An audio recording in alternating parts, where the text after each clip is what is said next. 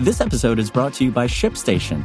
You know, some things take a lot of work, like sending little robots to far-off distant planets. And just as that's challenging, so too is running a successful e-commerce business, especially when there's so much to do. So I want to introduce you all to ShipStation. Now, I love using ShipStation because of its easy-to-use dashboard, which makes managing orders and printing labels a breeze and super smooth. Oh, and the customer service is just out of this world. It's exactly what you need to help grow your business. Sign up for your free sixty-day trial at ShipStation.com slash technews. That's ShipStation.com slash technews. News.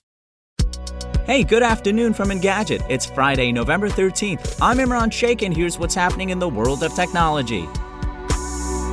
Brought to you by the SoFi Daily Podcast. Reaching financial independence starts with having the right information. Every weekday morning, SoFi keeps you up to date with important business news, stock market happenings, and how they affect your financial life. Search for SoFi, S O F I, wherever you get your podcasts.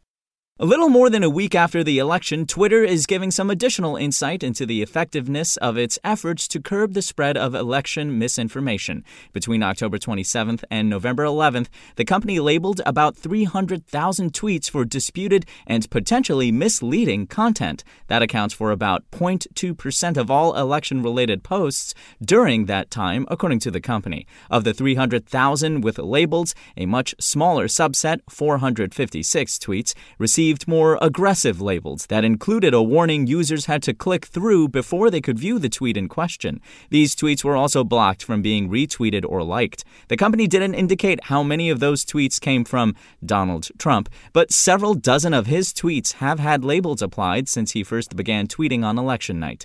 Twitter did note that most of its labels were applied quickly and that seventy-four percent of the people who viewed those tweets saw them after we applied a label or warning message. Overall, All these labels led to a twenty-nine percent decrease in quote tweets, which Twitter says could be a sign that its efforts to reduce the spread of misinformation were successful. However, the company also acknowledged that other steps may not have had the intended effect. For example, a change that removed algorithmic recommendations from users' timelines didn't seem to have an effect on misinformation. Twitter said it will reinstate the feature. In politics, TikTok will live to see another day. According to the Wall Street Journal, the U S Department of Commerce won't push through an order that would have forced the platform to shut down today. The agency cited a preliminary injunction a judge in Philadelphia granted TikTok in late October when a group of influencers on the platform brought a lawsuit against the federal government. The Commerce Department said it won't enforce the order pending further legal developments. There are currently two ongoing legal cases in which TikTok is involved as it tries to avoid avoid a complete ban.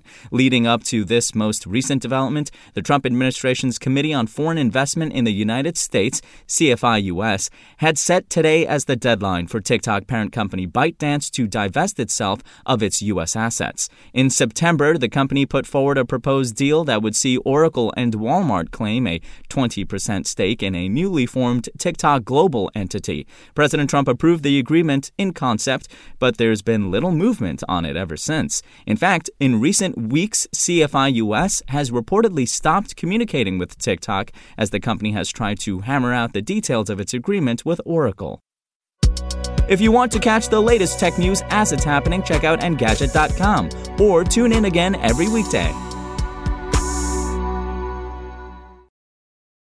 Want to learn how you can make smarter decisions with your money? Well, I've got the podcast for you. I'm Sean Piles, and I host NerdWallet's Smart Money Podcast. Our show features our team of nerds, personal finance experts in credit cards, banking, investing, and more. And they'll help you make the most of your money while cutting through the clutter and misinformation in today's world of personal finance. You'll get clarity on strategies to help you build your wealth, invest wisely, shop for financial products, and plan for major life events. Listen to NerdWallet's Smart Money Podcast wherever you get your podcasts.